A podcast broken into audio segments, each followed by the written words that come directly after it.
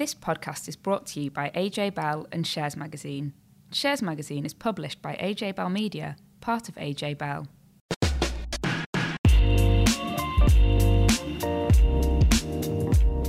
Hi, and welcome to the final Money and Markets episode of 2021. What a year! Um, I'm Laura Suter, and on this final podcast, we've packed a year's worth of content in. We wanted to look back at what the year brought for investors, but also have a little sneak peek forward into what 2022 might bring for us too. So we've rounded up some of the top fund managers in the UK to talk about their best stock picks for next year, which will hopefully give everyone some inspiration. And joining me today is Dan Coatsworth. Hi there. So, we're also going to be looking at the best and worst performing investment trusts this year. And later on, we'll look ahead to what we think 2022 might bring for investors, particularly on areas like dividends. But before we dive into that year in review, I think we should have a look at what markets have been doing over the past week. Tom Sieber is also with us this week. So, Tom, what's the latest with the new Omicron variant and its impact on markets? Yeah, thanks, Laura. So for now, investors seem to be taking the news of Omicron in their stride, really. So we did see a big sell off at the end of November, um, which was the FTSE 100's worst day of 2021. But subsequently, the markets quite quickly regained their poise. Um, but there have just been some signs in the last few days that concerns about this new strain of COVID are, are starting to build in the markets again. And I guess that's inevitable given, you know, we've seen some pretty grim recent headlines. Um, the the fact that there's clearly some urgency around this booster campaign and and and obviously overnight as we record this um, the UK government moved towards plan B in England um, a difficulty we've got I suppose is that we don't know or there's a lot we don't know about um, Omicron and exactly what impact it might have at this point so you know it seems clear that it spreads more rapidly but given there's always a lag between infections and hospitalizations, we don't know if it's going to threaten to overwhelm the health service and therefore necessitate stricter restrictions um, or even a return to lockdown. So, uh, already, though, there have been signs that hospitality businesses in the UK are, are starting to feel the pinch. Um, you know, anecdotally, plenty of Christmas parties have been cancelled.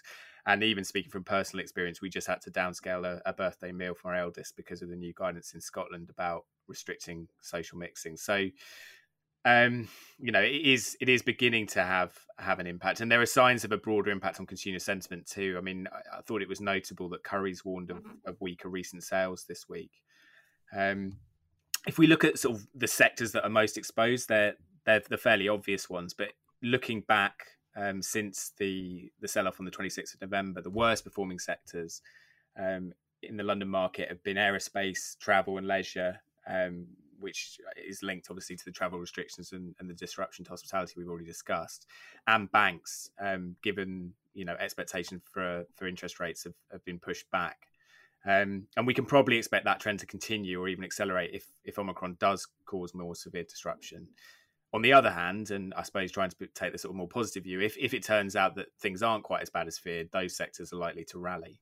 Um, so elsewhere, Ocado had an update out this week, which had quite a lot to pick over. So it showed a slowdown in sales, but also winning a legal battle about robots. Dan, what's going on?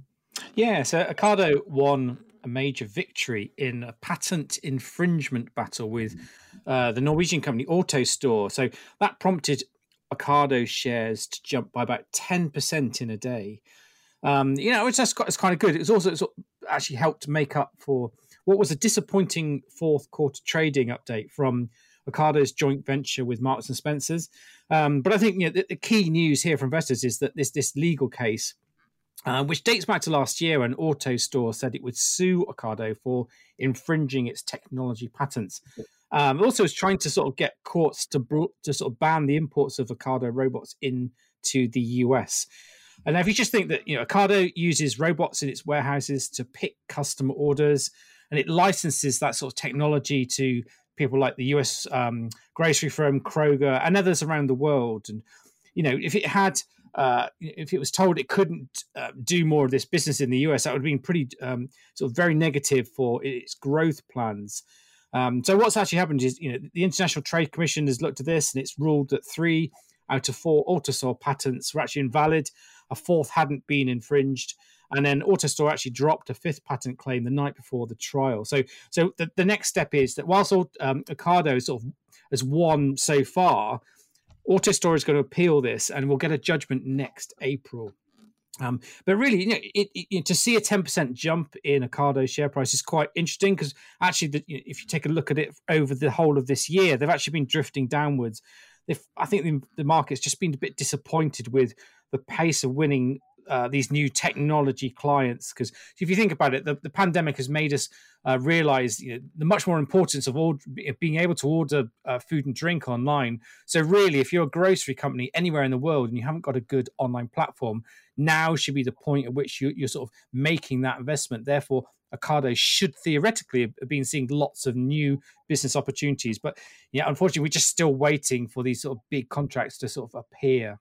I mean, one of the things Ocado said, I think, isn't isn't it that they haven't been able to strike those deals because of the pandemic, because they haven't been able to sort of, you know, meet potential customers in person. I think that's that's one of the things they've said. But you know, whether or not that's just an excuse. Yeah, I think I think they know how to log on to Zoom and have a chat with someone. So. I think we all know how to do that by now. Yeah, all too well. So let's stick with what happened this year before we look ahead to next year. So with investment trust, Dan, you've been sifting through and looking at the trusts that knocked it out of the park this year and those that barely made it off the starting blocks, um, which is a bit of a confused metaphor. But anyway, let's start with the positive ones. Which trust did well? Yeah, so the, the best one actually nearly doubled in price. It's not really a household name when it comes to investment trusts, but it was Geiger Counter and it achieved a 97% return this year. This trust invests in uranium mining companies and um, now they've done it particularly well thanks to a big spike in the uranium price, and that's all linked with a supply and demand imbalance for the commodity. In second place was the Chelverton Growth Trust, up 82%, and that invests in small cap businesses. And in third place is Vietnam Holding. Um, so, as, as you might imagine from the name, invest in Vietnamese companies. And what we've seen here is that Vietnam's economy has really uh, sort of undergone a sort of transformation in the last couple of years. It used to be seen as just like an alternative to China for garment and textile manufacturing, but now it's, it's sort of moved into higher added value and sort of much more tech products as well. Um, so, but you know, if we're talking about uh, you know the investment trust universe is you know, to give a bit of balance. I'll, I'll just just let you know about the worst performing investment trust as well. DP Aircraft One gets the wooden spoon, down seventy four percent. Now, obviously, it's not been a good year to be involved in the aviation business, and you know, aircraft leasing is definitely uh, not being very profitable for that that business. Um, second place was the Biotech Growth Trust, down 27%. And in third was a really interesting one was Baillie Gifford China Growth Trust. If you go back to 2020, Baillie Gifford was the asset manager that was literally at top of nearly all the performance tables. This year hasn't been as good for the business. And in particular with this one, China has been um, sort of imposing really strict um, regulations on lots of different industries, and that's really hurt sort of share prices across the board in China. So, so really, a- any sort of China uh, sort of focused fund has had pretty tough time in 2021. So there's quite a lot of niche areas in there, but this, does this give us any pointers to what might do well or not so well next year? Well, a lot of people say whatever's done bad one year is what you should look at for the next year as a sort of a, either sort of a rebound. But I, I think it's yeah, I, to me, you know, if you go to the top performer Geiger counter, uranium price is pretty unpredictable. I think, um, you know, I, have written about the commodity space for a long time, and um, for most of that, uranium was definitely not flavor of the month. So, um, you know, small caps. Uh, yeah, there's a lot of people talking about small caps. So, in terms of second place, Chelverton Growth Trust. There, you know, the general consensus is that small caps could have a quite a good year next year, but e- equally, you know, these are just sort of um, opinions from different experts. We're not giving any financial advice here, um, but in terms of uh, the, perhaps the losers, the biotech growth trust being down twenty seven percent is quite interesting because I think that. A, bit like we were talking about Ocado, that the backdrop is favourable. You would have thought the biotech the backdrop is favourable. You know, we still have a pandemic, and people realise there's got to be lots of money invested in drugs. Maybe just takes a very long time uh, to to see um, positive results uh, in, in, the sort of the biotech and pharma space when you, are trying to develop a new drug. And of course, the, the success rate is actually quite low as well.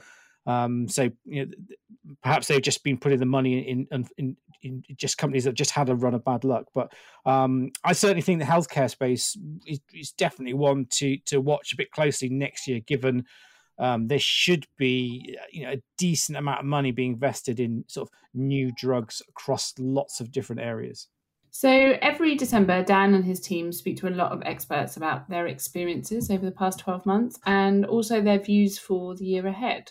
Yeah, that's right. So, as part of the work this time round, we asked a handful to comment on stocks which they considered to have good prospects for 2022. Now, there's some really interesting views from a broad range of managers covering both UK and overseas stock markets. Now, you may some, know some of these names, others might not be familiar to, to, to many people.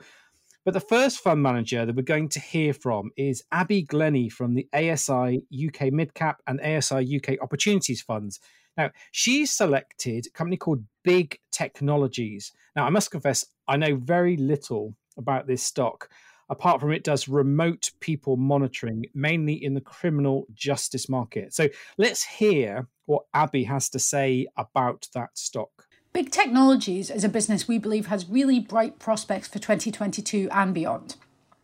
Big Technology is listed in recent months and it's the global leader in electronic monitoring. It's led by the founder, Sara Murray, and she also founded Confused.com.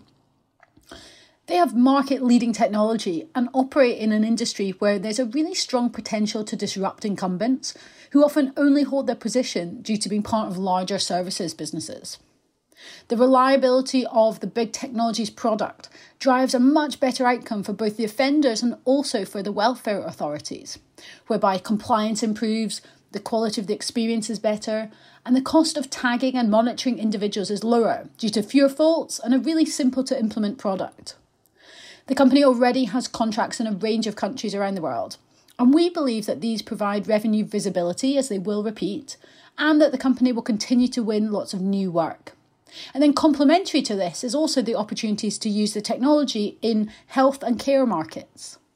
So big technologies floated at two quid and now it's trading at 285. So the market is obviously impressed with this story.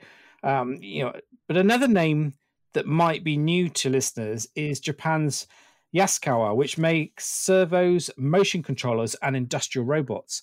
Now, we've had Simon Edelsten from the Artemis Global Select Fund on the podcast before, and he's quite an expert in Asian companies. So I'll let him now explain why he's looking at that space uh, and why he's sort of highlighted as Yaskawa as a stock to look for for next year.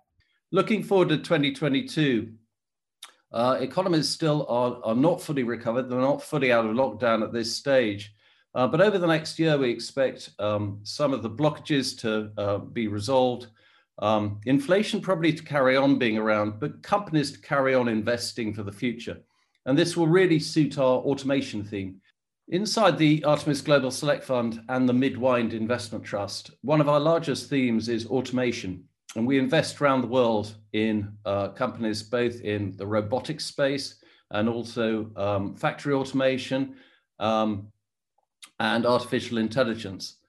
Um, most of these companies have seen extremely good orders coming in. They just haven't been able to fulfill the orders because the economy has been locked down and because of supply chain issues trying to complete the orders.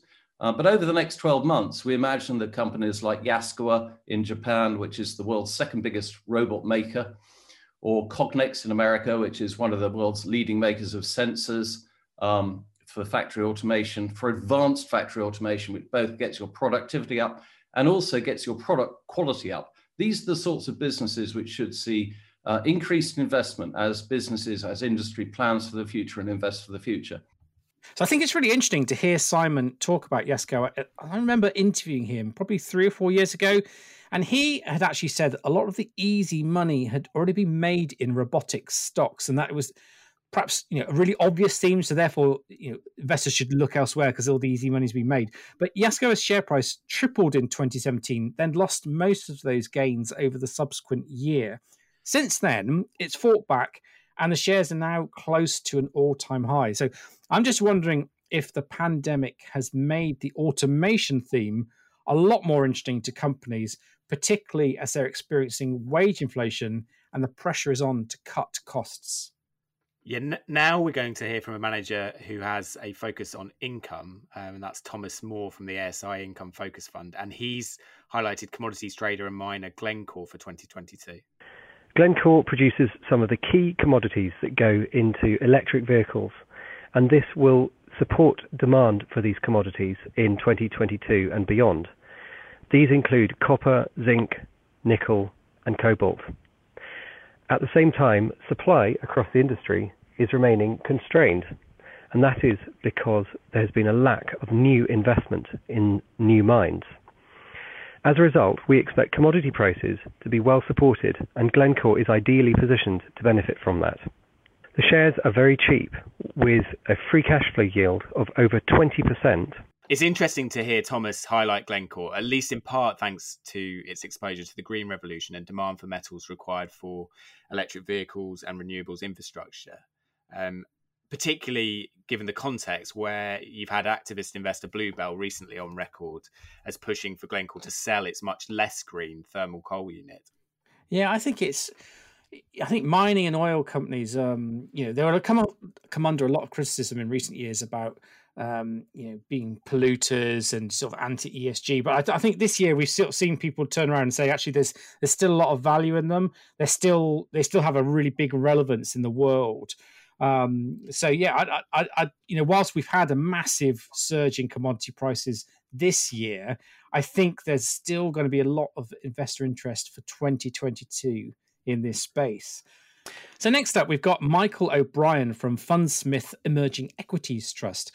Now he is following the same investment process as Terry Smith, who runs the popular Fundsmith Equity Fund. But um, Michael instead is just focusing on emerging markets. So let's hear what he's got to say about stock called PB FinTech.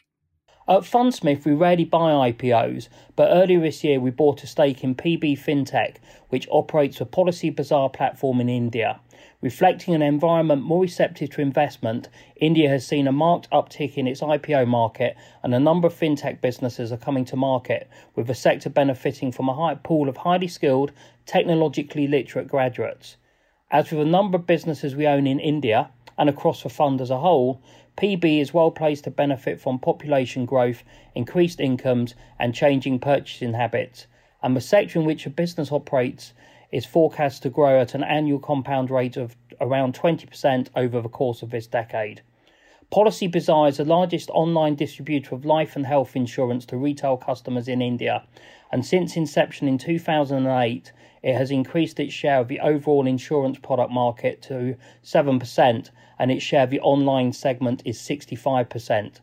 Its operationally geared business model places it in good stead to grow returns strongly, especially given that revenue growth has averaged 35% over the last three years, in spite of the pandemic. I'm sure PB FinTech is in that category of stock that very few UK investors will have heard of, but and and it's certainly one that I'm not familiar with. Um, and I, in a way, I guess this shows the value of fund managers, particularly in areas like emerging markets, where they can really earn their fees by snaffling out these kind of stock picking opportunities. Next, we're going to hear from Charles Luke from the Murray Income Trust on Inchcape, which, um, as Charles is about to explain, it's more than just a simple car retailer. Uh, one stock in the portfolio with bright prospects for next year is uh, Inchcape.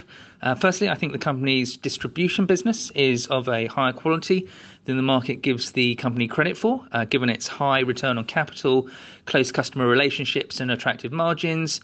Um, and then, secondly, I think the growth potential of the business is also not widely understood. Um, with exposure to high growth markets, uh, distribution consolidation opportunities, uh, the ability to increase aftermarket profits, uh, potentially larger M&A activity, given the company's strong balance sheet, um, with all of that accompanied by an attractive dividend yield uh, and a modest PE multiple the car sector's had such a good year, isn't it? So I, I know we've had a takeover offer for Marshall Motor. Uh, there was that big stock market debut for Cazoo in the states. It just seems that all these companies are coming out with good news. So, you know, one has to wonder, you know, can it keep going? You know, have we actually now seen the best of days? Uh, you know, certainly in the near term for that sector. Absolutely, yes. And um, next up, we've got Anna McDonald from Amati, and she's going to discuss Essensys, which joined the stock market in 2019, but has really seen its share price explode into life in 2021. 2022 is shaping up to be particularly exciting in terms of the potential to deliver growth in the flexible office workspace. A company we've followed since their IPO in 2019 is Essensys. We met management several times and bought shares in their placing early in 2021. The pandemic has served to accelerate the move to flexible working and the need for landlords to accommodate changing needs. The Essensys platform enables landlords to deliver effective IT services to their tenants without those tenants having to employ IT personnel. I went to visit their London offices and one of their clients in November, and this confirmed that there is really a rapid shift accelerated by COVID 19 amongst some of the world's largest landlords. Those landlords, such as JLL and Tishman Speyer, are moving towards providing flexible working space, and these landlords are early clients of Essensys. Landmark, the client I went to see, showed that really they find Essensys's products uh, extremely useful. And every two, three years, they go around and do some due diligence on other potential providers, and none of them match up to Essensys. So we think this is a great company. It certainly looks to be the case that flexible and hybrid working um, is going to be part of the future for many businesses. And it will be interesting to see in that context if the Essensys can sustain its recent momentum as we move into 2022. Yeah, and so now for our final fund manager, we've got Stephen Yeo from the Blue Whale Growth Fund. Now, he's made quite a name for himself in recent years. I know Blue Whale has done very well. Um, Stephen is a big fan of tech stocks, and he's now going to chat about Nvidia. So I'll let him explain exactly what the company does. You might not have heard of the company, but the chances are you're already a regular user of one of the many services that it provides. And applications such as video app recommendations on TikTok, grammar checks in Word online, and even augmented reality shopping experience on Facebook. Most of these applications are being powered by the GPU produced by NVIDIA. And the other aspect to this is we have seen an acceleration in terms of the adoption of NVIDIA's product in data processing by the major cloud service providers such as Amazon Web Services, Google Cloud, and Microsoft Azure.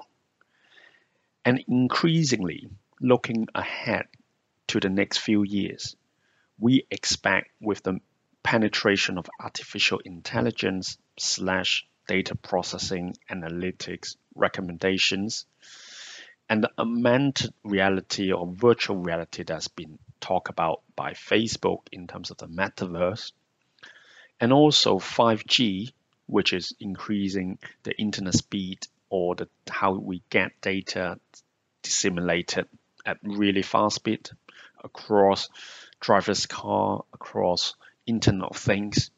We strongly feel that NVIDIA is very well positioned to capture these opportunities. So I hope you found that interesting. It's always good to hear from fund managers about such a diverse range of stocks. Yeah, we're going to get some of them back on the podcast in the first week of January. Um, possibly get some other ones, people as well, to talk about the biggest disappointments in 2021. So make sure you don't miss that show. But for now, if we continue to look ahead to next year, um, I think we should chat a bit about expectations for markets and particularly for dividends in 2022. Tom, why don't you kick off with your thoughts on kind of inflation and interest rates because they seem to be the key factors that are going to be determining which way markets go next year. Absolutely, yeah. So as we speak, we've just had UK figures out showing the highest rate of inflation in a decade.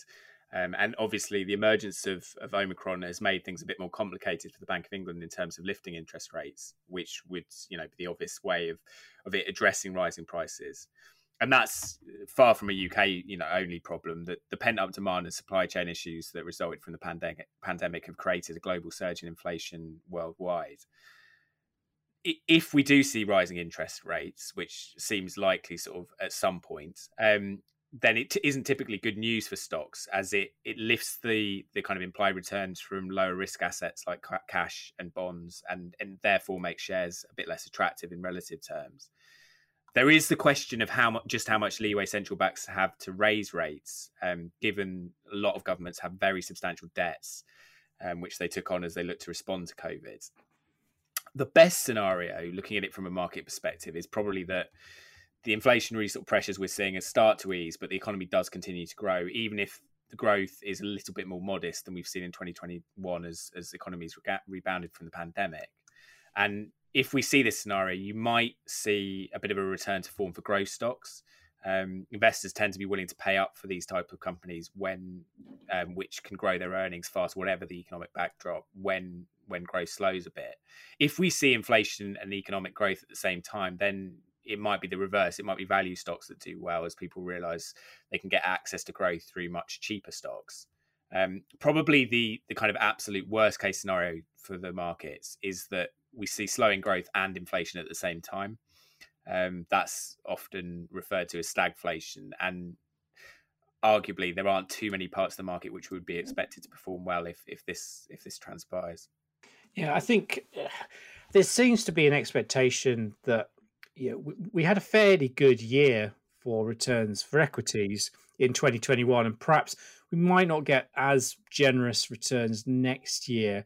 Um, but with you know, if you look at a total return, which is where you know you look at the the gains or losses you have had with the share price and the dividends that you might have collected, um, it does seem that dividends are going to make up a bigger proportion um, of your overall total return. And um, and I, I just think that um, you know, investors are going to be looking to see how companies are allocating their money because, on one hand, you know, we have seen loads of share buybacks recently, um, and so perhaps shareholders are saying, well, you know, perhaps rather than sort of doing that, you know, perhaps you want to put some cash in our pocket, or um, you know, should companies actually be investing more money in their business and taking a longer term view, thinking, well, if we, we, you know, perhaps spend more money on capital expenditure, we'll get greater returns down the line.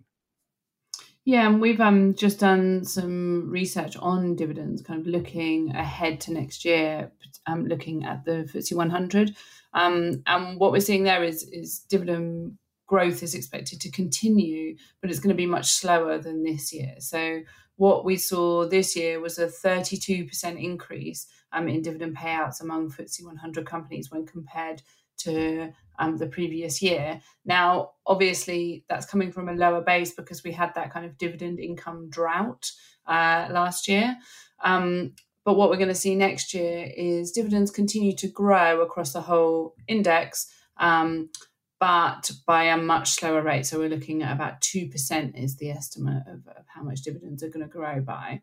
Um, and I think within that, there's obviously industries that are going to do much better and, and those that aren't. So, um, the mining industry, particularly, which forms quite a big part of the dividends in the FTSE 100, um, those are expected to have quite a few of those groups are expected to have a decline in dividends. So, um, things like Antofagasta, Evraz, um, companies like that are expected to not do so well. Um, do you want to know what the bigger dividend growth stocks are going to be, Dan? I would like to know. Yeah, that is quite interesting, isn't it?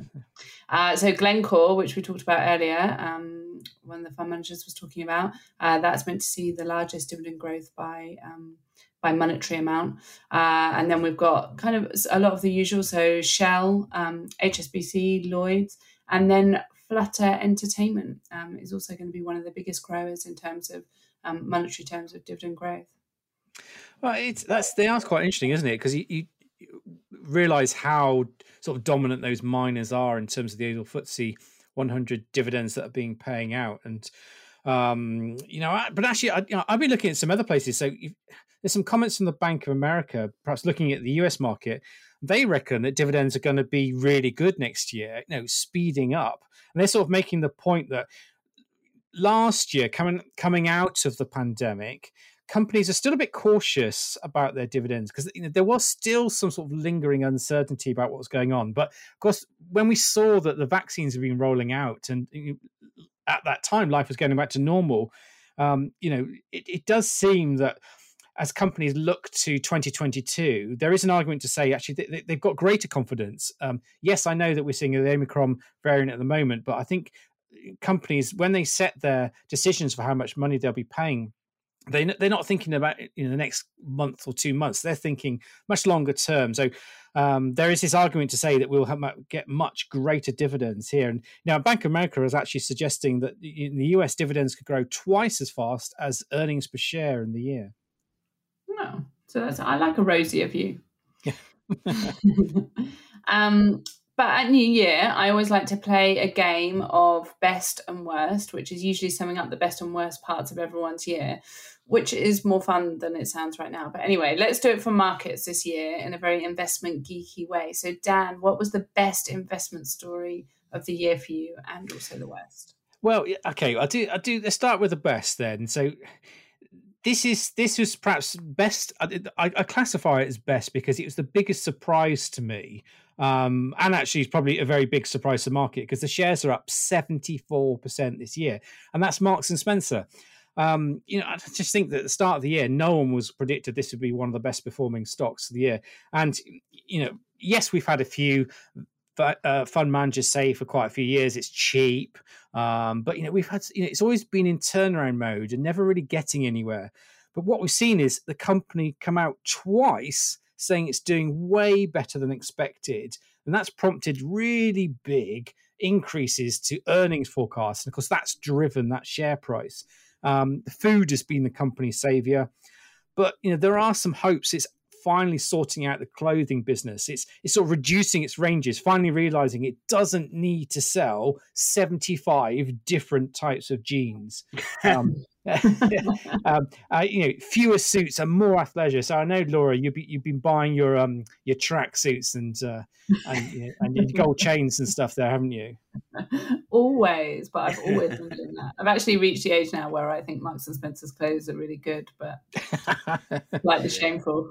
yeah, um, but uh, let, let, me come back to the bad one. Let's, t- Tom. Why don't you do your good news uh, one as well?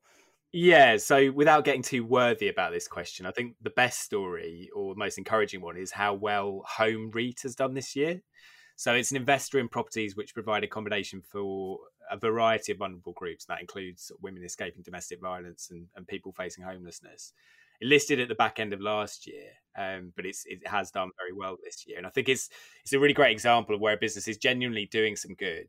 Um, um, yeah, it's not it's not an entirely altruistic exercise. Obviously, it, derives inflation-linked rent payments from local authorities, which themselves are backed by the Department of Work and Pensions. Um, but it's it's kind of a win-win scenario because the accommodation it, it's offering is often cheaper than other temporary alternatives like hotels and beds and bre- bed and breakfast. What about your bad story then, Tom? What what what's the one that sort of made your made you angry shout at the computer. yeah, so this the, the worst for me, it stuck in the craw a little bit. Um, was the spectacle of the boss of one of the world's largest companies running a Twitter poll for his followers on whether or not he should sell his shares. Um, yes, I hoped this one would come up. I mean, we all know that Elon Musk does things differently at Tesla, and, and maybe that's one of his strengths. But leaving one of his kind of major decisions to the whim of social media just doesn't feel like it's on. And it might have provoked laughs and raised a smile in some quarters, but it's no way to run a public company. And you know, there's plenty of people who are invested in Twitter, and it's he's shortchanging ordinary shareholders. And I, I on the whole, sort of found it a bit of a depressing story, really. And Dan, what got you angry this year? Well, there's this little company called Mode, financial technology company.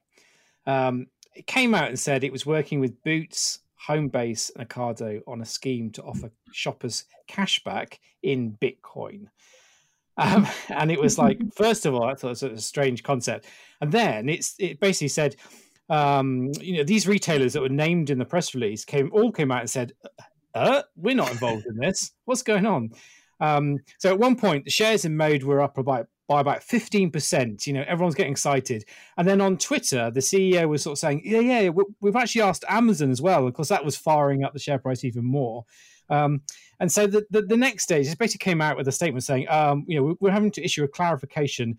Um, you know, we're not actually working with these people. They've pulled out or or something, you know, sort of fudging it. Um, and it was like just looking silly. And so uh, the, the share price is basically halved since this sort of uh, talking it up. And you know, I just think this is a classic example of um, you know, you, you, need to trust a company what it tells you. You know, if you're a shareholder, you rely on these statements issued to stock market about what company's doing. And um, this one just looks comical, doesn't it? Really, when you, you you name all these companies and all of them sort of say we are not involved. Um, you know, it just this is the sort of thing that gives the sort of the, the junior stock market a bad reputation. And I kind of hoped that they'd all gone away and everyone was behaving nicely. But um, yeah, that definitely gets my wooden spoon of the year award. yeah, well deserved. And sticking with the theme of the odder stories of the year, Jenny Owen is here for the final Mad Money of the year. And it's about the millions you could have made if you'd invested in what are probably really silly things. Yeah, so courtesy of Market Watch, we're looking at the five uh, really dumb ideas which, bought in the moment, could have made millions. Now, I have to caveat this by saying that all of these ideas are a bit bonkers. This obviously isn't financial advice, and they're all based on the moment they be- began going viral. So we've likely missed all of these boats. Also, if you're a die-hard fan of any of these, sorry if I'm dragging your favorite investment through the mud. First of all, way back in January, we had GameStop after the Wall Street Bets Reddit posts gained attention and the video game retailer's share price went bananas. In the same month, the internet became obsessed with Dogecoin, with Elon Musk stepping in to ramp up the hype on Twitter. And shortly after that, Former President Donald Trump's uh, media group went public without revenue, media content, or a full website. Um, the valuation was based on Trump's previous social media following, and the share price rocketed. Next up, another Shiba Inu inspired meme cryptocurrency rose through the ranks with the ticker SHIB. And finally, NFTs, which obviously vary hugely in price, exploded in popularity in 2021. Imagining that these were bought in their internet hype and sold at their prime, thanks to MarketWatch's hindsight crystal ball, um, millions could have been made. They reckon that if $100,000 investment had been split between these five, the hypothetical portfolio could now be worth $2.2 million. So, should you throw all your money into these dumb ideas? It's a no from me personally, but there are probably some rich internet hype followers out there. Definitely. So, we just need to create a time machine to go back and invest in all of those things, then.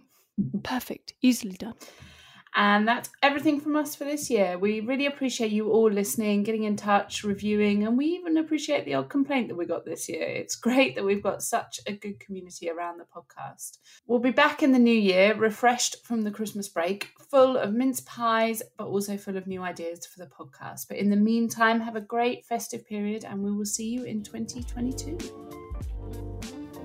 Before you go, please remember this podcast is for educational purposes and the views expressed don't necessarily reflect those of AJ Bell or Shares Magazine. The podcast isn't telling you whether certain investments are suitable or not. And don't forget that the value of investments can change, and you can lose money as well as make it. It's also important to remember that tax rules apply, and that the way an investment performed in the past may not be the same as how it behaves in the future.